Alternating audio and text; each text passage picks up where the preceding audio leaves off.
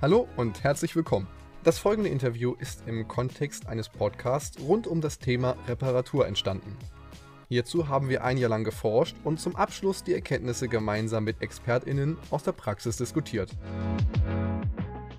So, in unserem nächsten Interview spreche ich mit Sören. Sören hat als Politiker eine besondere Position im Right to Repair und Bevor ich jetzt zu viel verrate, stell dich doch mal gerne vor. Wer bist du? Was machst du?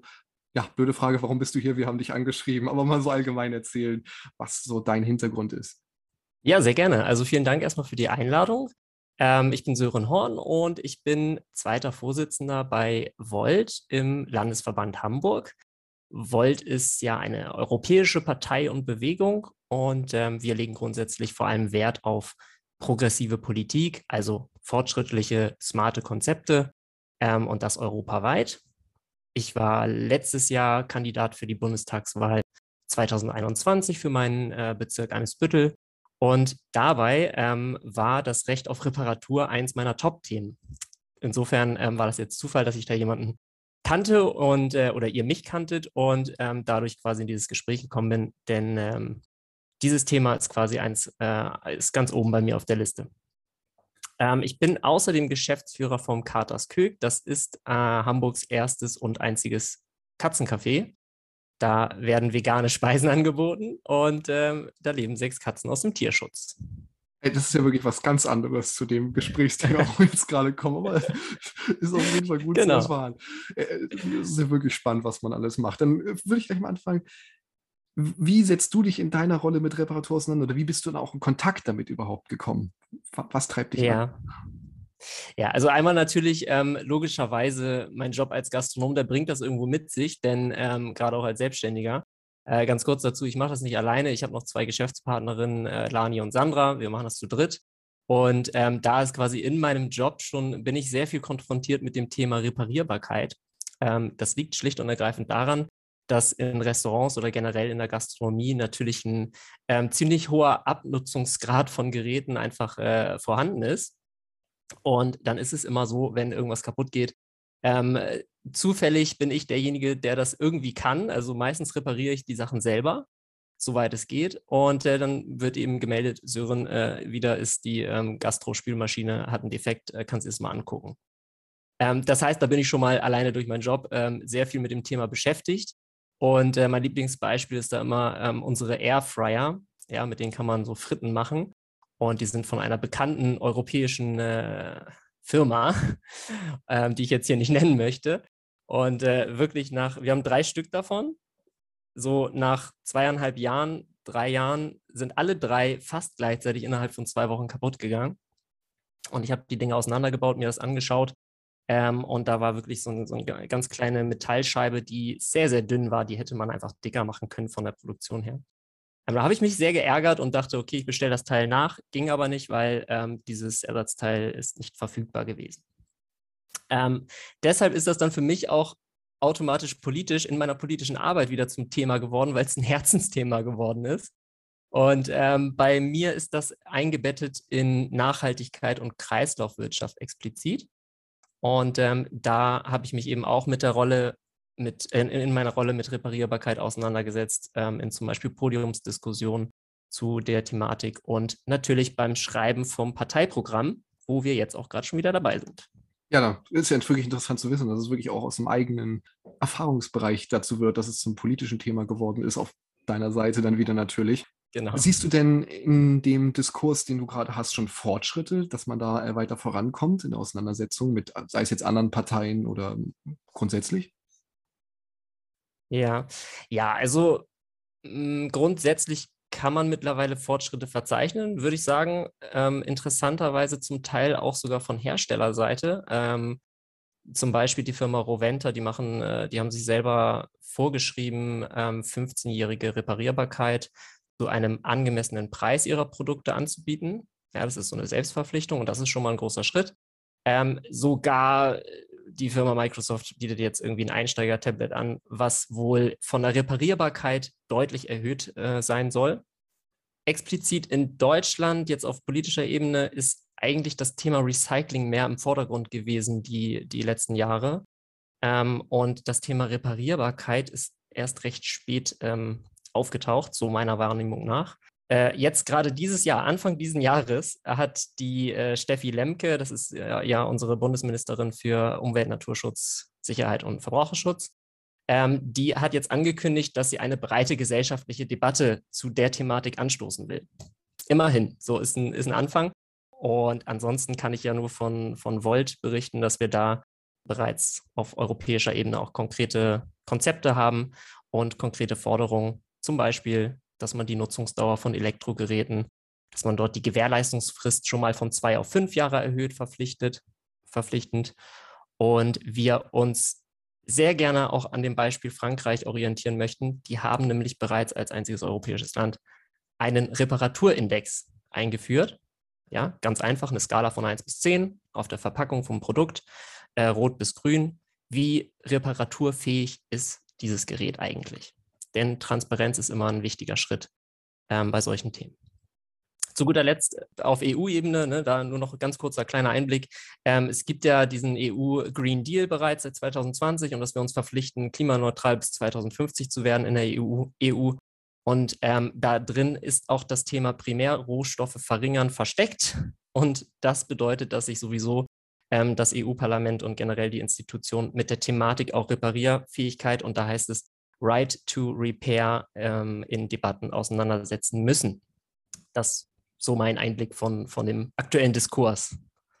Finde ich interessant, dass auf der einen Seite in dem politischen Diskurs vorher nur daraus bestand, über Recycling zu sprechen, wo mhm. man ja rein theoretisch Reparatur noch einen Schritt vor Recycling überhaupt ist und dieses Problem des Recyclings überhaupt zu reduzieren, was wir ja müssen.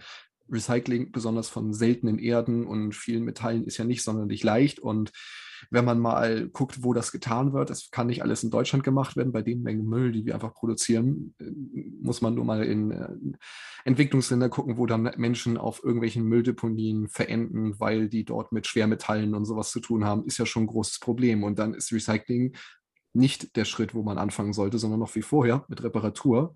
Und das ist natürlich das, was euch oder dich jetzt auch gerade dann noch als auszeichnet, dass ihr euch damit auseinandersetzen wollt. Und wenn ich jetzt nochmal so gleich eine Frage nachstelle, es ist, wäre natürlich gar nicht schlecht, wenn man sozusagen den Reparaturindex von Frankreich adaptieren könnte und würde und mhm. auf die ganze EU ausbreitet. Nicht, dass wir wieder in Deutschland einen anderen Reparaturindex haben als in ja. Dänemark. Das wird es ja wieder noch komplexer machen. Absolut, also hundertprozentig. Ähm, das macht total Sinn, das wirklich ähm, auf EU-Ebene gesamtheitlich zu machen. Das Ding ist nur, auf EU-Ebene dauern solche Initiativen, vor allem Gesetzesinitiativen, relativ lange, ähm, insbesondere wenn es keine Vorreiter gab oder gibt. Und das liegt einfach daran, dass das EU-Parlament hat kein eigenes Initiativrecht bei der Gesetzgebung, sondern es muss quasi, selbst wenn das Parlament sagt, ne, die äh, Volksvertreter sagen, ähm, wir wollen da das, diesen Reparaturindex einführen, dann wird das an die Kommission, an die EU-Kommission getragen. Die müssen sich dann damit auseinandersetzen. Das dauert eine ganze Zeit und dann können die wiederum, nur die Kommission ist quasi berechtigt, eine, eine Gesetzesinitiative wirklich einzubringen. Das geht dann wieder zurück ins Parlament.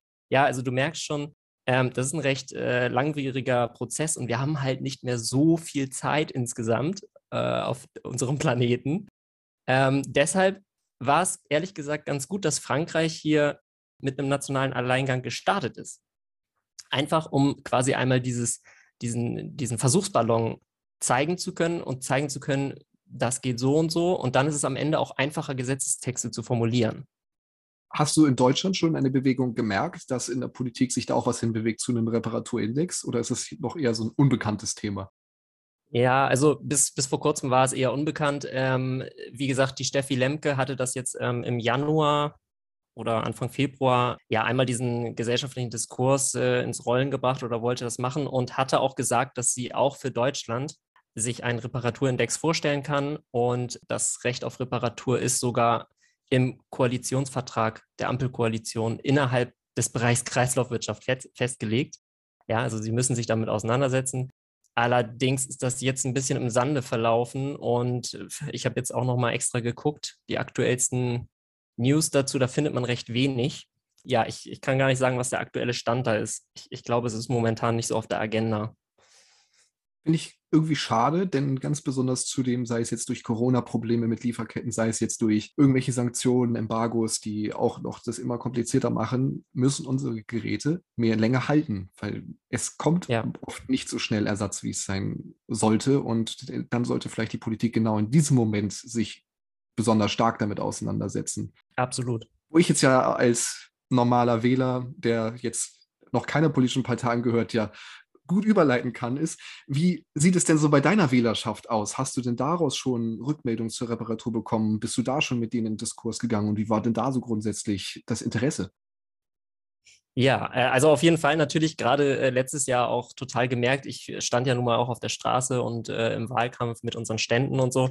Und äh, ich kann jetzt da in dem äh, Sinne vor allem für meinen Bezirk jetzt in Hamburg-Eimsbüttel sprechen.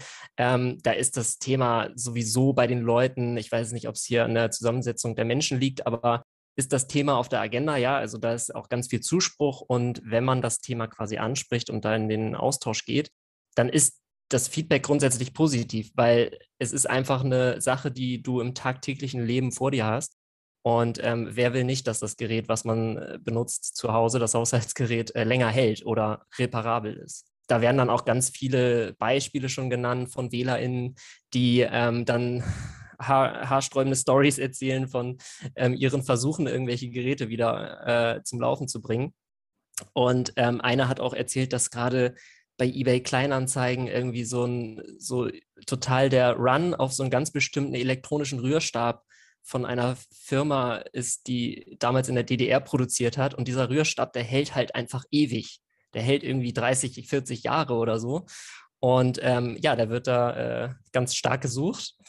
Ähm, aber es werden natürlich dann auch gerade äh, auf der Straße werden dann vor allem eigene Sorgen angesprochen. Ne? Da geht es dann auch Richtung, ja, Problem, Reparatur ist halt meistens teurer als Neuanschaffung.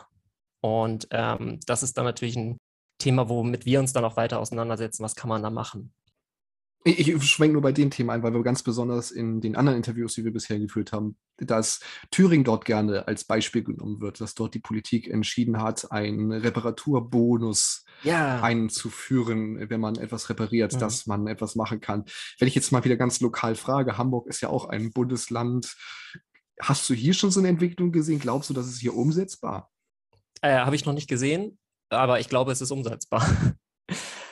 Ähm, also so ganz einfach beantwortet. Also ich kann nachher gerne auch nochmal ein paar konkrete äh, Vorschläge nennen, was man machen kann. Ähm, nicht nur auf äh, Länderebene oder auf Bundes, äh, Bundeslandebene, sondern äh, auch europaweit. Aber ja, das ist, in Thüringen ist der erste Schritt. Gerne, wenn du Vorschläge hast, bring sie gerne vor. Mhm. Ähm, genau, also von, von meiner Seite aus, ähm, ich würde mir wirklich wünschen, dass es auch konkrete Vorschriften an die Hersteller gibt, ähm, erstens überhaupt Ersatzteile länger vorhalten zu müssen. Ja, das ist schon mal der erste Schritt. Das ist das Thema Zeit. Und dann sollten diese Ersatzteile eben auch zu fairen Preisen ähm, vorgehalten werden. Das äh, ist äh, meiner Meinung nach eine Vorgabe, die man auch politisch machen kann. Und eine ganz wichtige Sache dabei ist, dass die Lieferung dieser Ersatzteile, ja, wenn ich jetzt etwas reparieren möchte, ähm, dann sollte das möglichst schnell geschehen und es sollte auch an Privatleute möglich sein und eben nicht nur, wie es aktuell leider häufig ist, an herstellergebundene Installateure und Fachbetriebe. Weil das ist für mich natürlich dann auch nochmal ein Kostenfaktor, wenn ich zu dem Fachbetrieb äh, fahre und es nicht erst erstmal selber versuche zu reparieren, dann ist es ja logischerweise wegen der Dienstleistung automatisch auch schon mal wieder teurer für mich, ein, ein Gerät wieder ja, zu reparieren. Mir fällt nur gerade noch ein, ganz wo du es zum Thema sagst mit Ersatzteilen. Ja. Da gab es gerade in Skandinavien vor ein paar Jahren das Beispiel, wo auch einer iPhones gekauft hat, um Display-Reparaturen zu machen. Und das waren auch refurbished Displays dann in dem Moment. Und Apple hat den daraufhin verklagt, dass das rein theoretisch ein Missbrauch gegen Markenrecht ist, gegen den mhm. Apple, gegen das Apple-Markenrecht, ja. was ja auch letztendlich immer noch ein gesetzliches Problem ist, was dann dort vorherrscht. Deutschland existiert das wahrscheinlich auch in dem Rahmen, dass äh, solche Dinge noch schwierig sind und der Umgang für, mhm. auch sei es jetzt in der professionellen Reparatur, sei es jetzt im privaten Raum, immer noch ein Hindernis darstellen könnte. Glaubst du, das muss auch noch mehr gemacht werden, dass an diese rechtliche Basis sozusagen eher gelockert wird, dass Ersatzteile grundsätzlich auch des Herstellers, wenn es jetzt genau solche refurbischen Geräte sind, dass es keine Probleme darstellen sollte, sowas zu bekommen? Äh, ja, unbedingt. Also deswegen wird ja häufig auch von dem Recht auf Reparatur gesprochen. Das, also ich, ich sehe genau diesen Punkt, dass eben Hersteller sagen, ähm, ja, das hat was mit Patent und Zertifizierung zu tun, dass wir eben nur von Fachbetrieben und nur von uns ähm, die entsprechenden äh, Ersatzteile vorhalten dürfen oder ähm, bereitstellen dürfen. Da bin ich aber einfach anderer Meinung und ich denke, auch das kann man politisch gesetzgebend ähm, vorschreiben, dass man sagt, man legt den Fokus wirklich darum, darauf, was dein Eigentum ist, was du erworben hast. Da hast du auch das Recht zu, es instand zu halten. Also das Recht auf Reparatur deines Eigentums ist für mich eigentlich logisch. Ähm, und das, ja, schlägt meiner me persönlichen Meinung nach dann eben die, die entsprechende Zertifizierung der äh, Hersteller. Ja, einige Hersteller sind dazu übergegangen, genau das Problem oder das Recht an dem eigenen Eigentum zu umgehen. Schönes Beispiel da auch John Deere in den USA aktiv gesagt haben, man besitzt den Traktor nicht, man hat nur ein Lizenzrecht zur Nutzung über die Lebenszeit des Traktors abgeschlossen. Und auch da Reparatur, ja, das ist eine sehr schöne oh Formulierung, wie sie auch uns dann untergekommen ist. Ja. Und man darf den auch nicht selbst reparieren. Und da ist tatsächlich auch Software ein Hindernis. Da geht es ja wirklich nicht nur um die Bereitstellung von Ersatzteilen, sondern man müsste ja den Hersteller auch weiter dazu drängen, auf der Softwareseite den Konsumenten nicht auszusperren oder vielleicht sogar, das jetzt mal noch weiter gegriffen, Writer Repair im Softwarebereich zu erlauben, dass der normale Mensch da auch ran darf. Mm, ja. Das ist nochmal ein Thema, das stimmt. Also Software-Updates und generell, dass du da ähm, ja auch eine gewisse Verpflichtung hast, ähm, das, das ist ja schon mal die eine Sache, eine Grundverpflichtung hast, Software-Updates für einen gewissen Mindestzeitraum in der Zukunft anzubieten, bieten, damit das Gerät eben nicht obsolet wird. Ähm, ich meine, da gibt es schon was, was auch gerade in Arbeit ist. Auch auf EU-Ebene stecke ich allerdings nicht ganz so drin in der speziellen Thematik. Aber es ist ja trotzdem was, wo man Wandel gemerkt hat. Und ich habe auch schon so gehört, dass besonders die Hersteller im Android-Bereich sich jetzt auch mehr dazu verpflichtet haben, Software-Updates länger bereitzustellen. Besonders jetzt da, wo die Sprünge von Hardware ja im Smartphone-Bereich immer weniger werden von leistungstechnischen her, wo es ja immer irrelevanter wird und die Software wahrscheinlich eh noch drauf laufen. Absolut, ja. Jetzt mal in die andere Richtung gedacht. Was ist denn so das interessanteste Gegenargument, was du gegen Reparatur gehört hast? Ja, da gibt es ähm, also es gibt äh, ein paar Argumente, wobei für, ich bin natürlich bevorurteilt, weil ich ja der Meinung bin, dass es eigentlich gar keine Argumente dagegen gibt. Ähm, aber ja, also ich sage jetzt mal das vielleicht Interessanteste, was ich äh, gehört habe, ich kann aber nicht mehr sagen von wem, ich glaube, das war auch auf, äh, an, einem, an, einem, Wahlstand, ähm, war sowas wie Reparierbarkeit ist, ist äh, heutzutage sinnlos, weil die meisten Endgeräte, und da war wahrscheinlich der Blick insbesondere auf Smartphones, beim heutigen technischen Fortschritt halt nach zwei bis drei Jahren einfach veraltet sind und die Kunden sich trotzdem ein neues kaufen, selbst wenn es repariert werden könnte. Das ist so ein interessantes Argument, sicherlich, ähm, wo ich mir dann auch Gedanken mache, okay, was, was könnte man da tun, damit so ein Smartphone nicht nach zwei bis drei Jahren schon technisch veraltet ist mit unserem aktuellen Fortschritt. Obsoleszenz, geplante Obsoleszenz von Geräten spielt da natürlich auch mit rein und auch wieder Werbung. Der Hersteller versucht natürlich weiter Smartphones zu verkaufen, daran verdient man Geld. Ja. Aber man merkt auch auf der anderen Seite wieder, Apple verdient durch deren Reparaturnetzwerk auch wenn sie es bisher nur selbst, die ihre Smartphones reparieren und die, auch die Ersatzteile hier Bereitstellung sehr schwierig ist, sehr, sehr viel Geld, was ja auch für mhm. Hersteller ein weiteres Geschäftsmodell sein kann, wo noch nicht alle jetzt mit eingestiegen werden. Aber das könnte in Zukunft natürlich auch mehr der Fall sein, besonders wenn sie von der politischen Seite quasi dazu gezwungen werden. Natürlich, Genau, und das ähm, dann äh, natürlich meistens, äh, der, der Aufschrei kommt dann meistens aus sowas wie Handelsverband Deutschland oder so oder ähm, auch meinetwegen der Unionsbundestagsfraktion, ähm, wo dann häufig gesagt wird, ja, aber und äh, natürlich ist das Thema, also es ist schon klar in der Wirtschaft, wenn, also Wachstum, weniger, weniger reparieren bedeutet halt im Umkehrschluss mehr konsumieren. Und wenn du eine Firma bist, die auf Wachstum setzt, dann ist das quasi im ersten Denken eben genau der Schluss. Ähm, aber ja, da müssen wir einfach auch generell gesamtgesellschaftlich umdenken. Ne? Das ist jetzt wirklich, wo du auch gerade so die Unionsfraktion angesprochen hast, hoffentlich im politischen sind wir ein bisschen mit dem politischen Umsprung mit einer neuen Regierung gerade, meintest du ja auch ja. schon am, zu Anfang, dass die äh, grünen Politikerin da auch schon was eingebracht hat. Jetzt. Ja, ja. Aber wie versuchst du denn grundsätzlich Wähler und Menschen zu erreichen, dass sie mehr reparieren?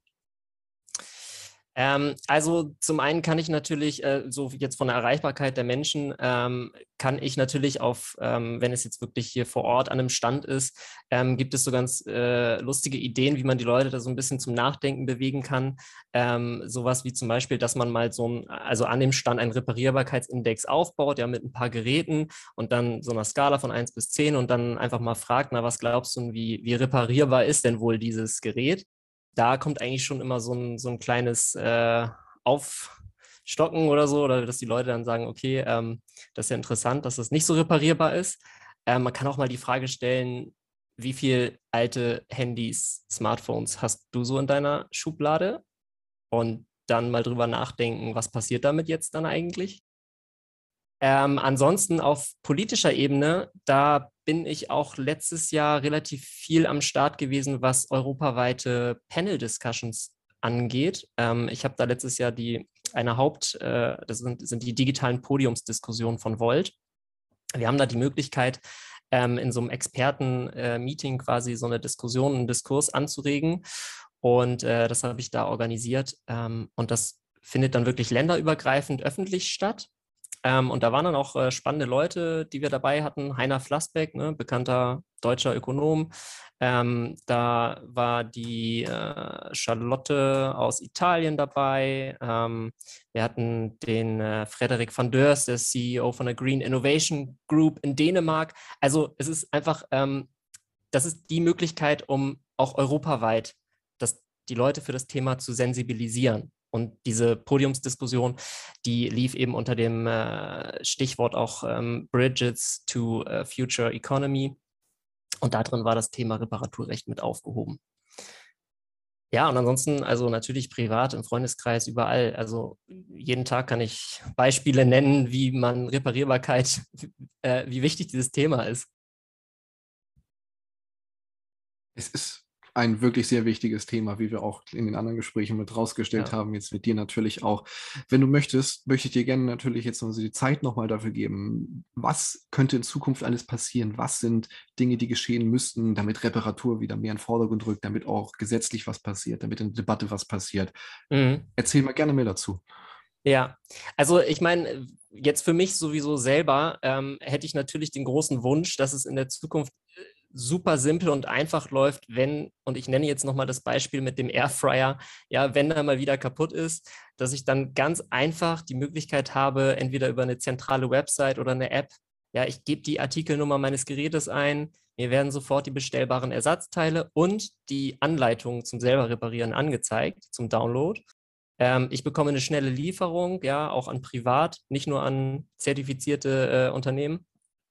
Oder wenn das meine Fähigkeiten übersteigt, ja, dass ich dann auch gleich die Option habe, hier, da, dort findest du deine nächste Reparaturstation oder Einsendemöglichkeit. Und das alles zu einem fairen Preis. Okay, das, das ist so meine Grundvorstellung, wie ich mir das Leben so, so schön vorstelle mit Reparierbarkeit. Und dazu gehört aber natürlich auch, dass grundsätzlich Geräte langlebiger sind. Was, was wir dafür tun müssen oder können, meiner Meinung nach eben ja schon mal angemerkt, ähm, man muss eben wirklich die Hersteller in die Pflicht nehmen. Einmal bezüglich der Ersatzteile und ähm, eben auch der Ermöglichung äh, an Privatleute zu liefern. Ähm, wir haben ja nochmal voltseitig gesagt, das Thema Gewährleistungsfrist erhöhen von zwei auf fünf Jahre. Damit nimmst du automatisch die Hersteller in die Pflicht, mehr darauf zu achten, dass die Geräte langlebiger sind.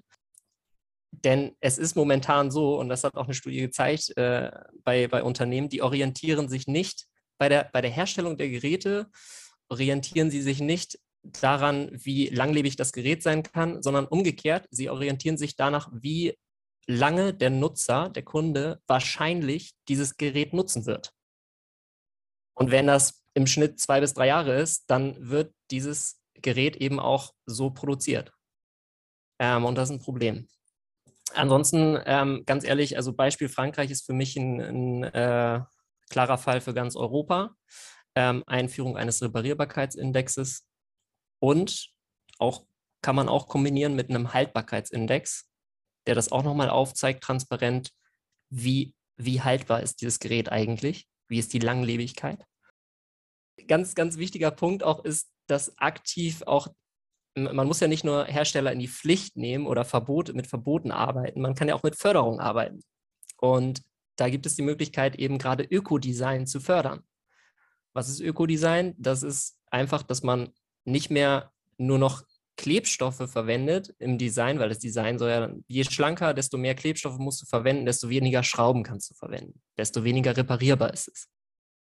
So, und es gibt aber die Möglichkeit, ähm, da auch wieder technisch das zu fördern und dem Ökodesign mehr Zuspruch zu geben.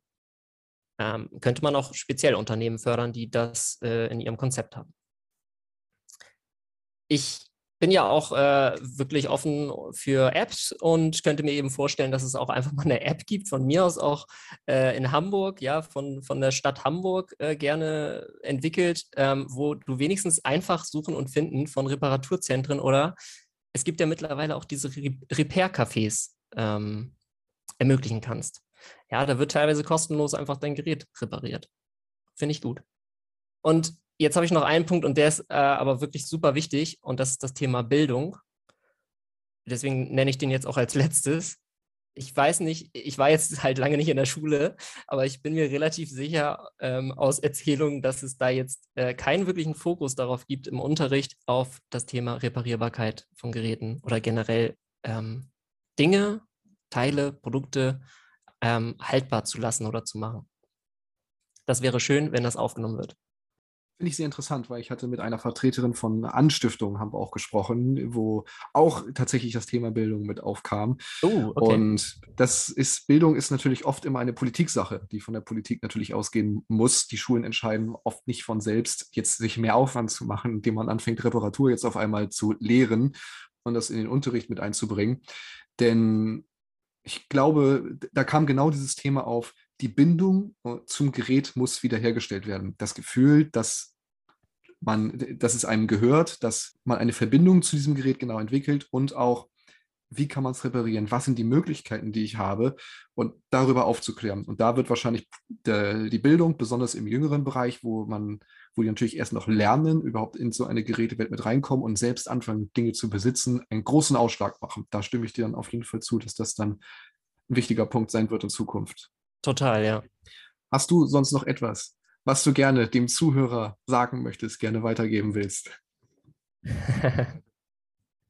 Ja, also ich möchte natürlich genau im Prinzip das, was du jetzt als letztes gesagt hast, das wäre ein, ein richtig schöner äh, Schlusssatz, den hast du hervorragend formuliert, denn dieses, dieses Bindung zu, zu dem, was wir so in unserem alltäglichen Leben nutzen, ähm, lass uns die wiederfinden. Ähm, das wäre schön in aller, in jedweder Hinsicht. Ähm, und äh, ja, also ich glaube, äh, es gibt definitiv Möglichkeiten, ähm, gleichzeitig für Wohlstand, aber auch Nachhaltigkeit zu sorgen. Ja, diese, das Argument, es ist ähm, unwirtschaftlich, wenn wir jetzt ähm, auch auf das Recht auf Reparatur gehen, ähm, halte ich für nicht richtig. Und deshalb kann ich da quasi nur Hoffnung machen, dass ähm, wir auch äh, vor allem EU-seitig, europaweit da ähm, am Start sind und es genug Institutionen gibt, die sich da in die Richtung ähm, initiativ kümmern. Sören, vielen, vielen Dank für dieses Gespräch jetzt gerade mit dir. Eine redaktionell aufbereitete Version findet ihr in den Show Notes.